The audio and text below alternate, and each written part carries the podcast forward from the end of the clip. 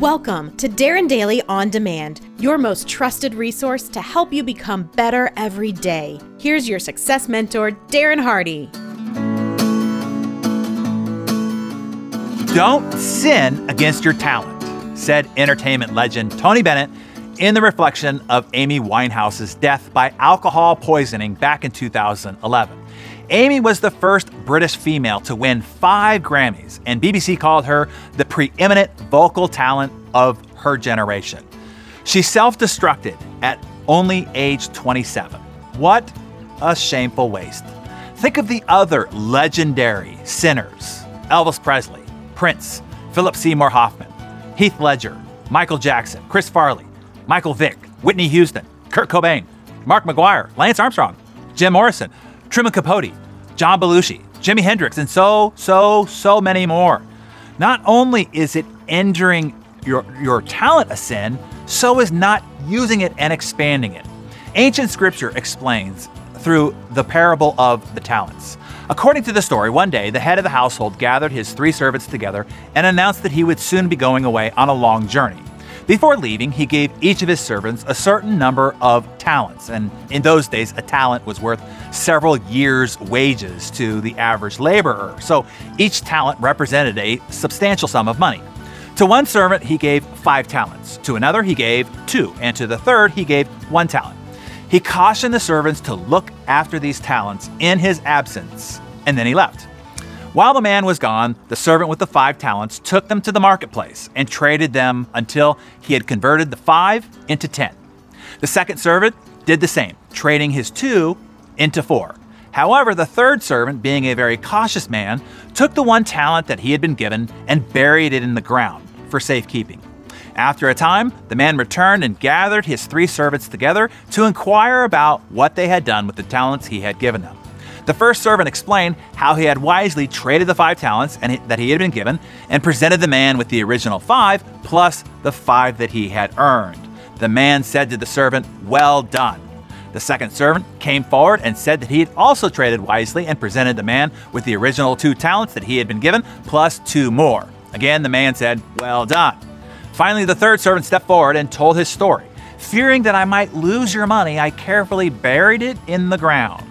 He then proudly presented the man with the one talent that he had been given to look after. The master took a look at the single unused talent and said, Take the talent from him and give it to the one who now has 10. There are several lessons to this parable. One, we are all given a talent. All of us. Number two, it doesn't matter what life gives you or how many talents that you start with. We all have the same responsibility to multiply what we were given. And three, if you don't use your talent and you bury it instead, what you have will be taken away from you and given to those who prove to be more productive. Life is not designed to give rewards in proportion to our level of need. It gives rewards in proportion to our level of deserve. You see, lots of people don't like the way that this parable ends. They think it doesn't seem fair to take the little that the third servant had and give it to the servant who had 10.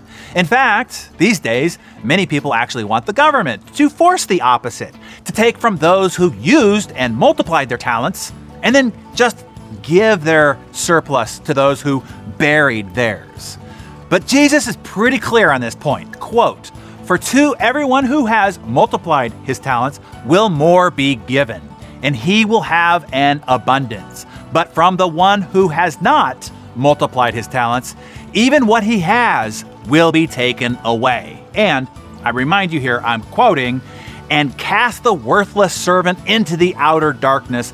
In that place, there will be weeping and gnashing of teeth. Whoa, I think that's pretty clear. JC ain't fooling around here. So, you have been given a gift of talents. As Tony Bennett said, do not sin against your talents. So, take your Darren Daily Journal. Where are you maybe sinning against the great talents that you've been given? What are you going to do to further multiply your talents as is your responsibility? Tell us that in the journal and in the comments below. I can't wait to read what you come up with. Hey, Darren here again quickly. I am so thrilled that you are enjoying the production of Darren Daily On Demand. I don't want you to lose sight of how important it is that you stay consistent or get yourself subscribed if you aren't to the every morning discipline of the actual Darren Daily.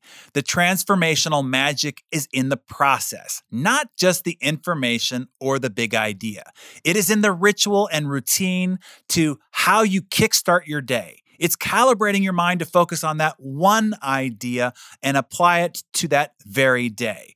Knowledge does not change your life, behavior does. The action you take on that idea, one idea, each day compounded over time is what creates the transformational results. Go to darrendaily.com if you're not already subscribed, and I will see you there bright and early tomorrow morning.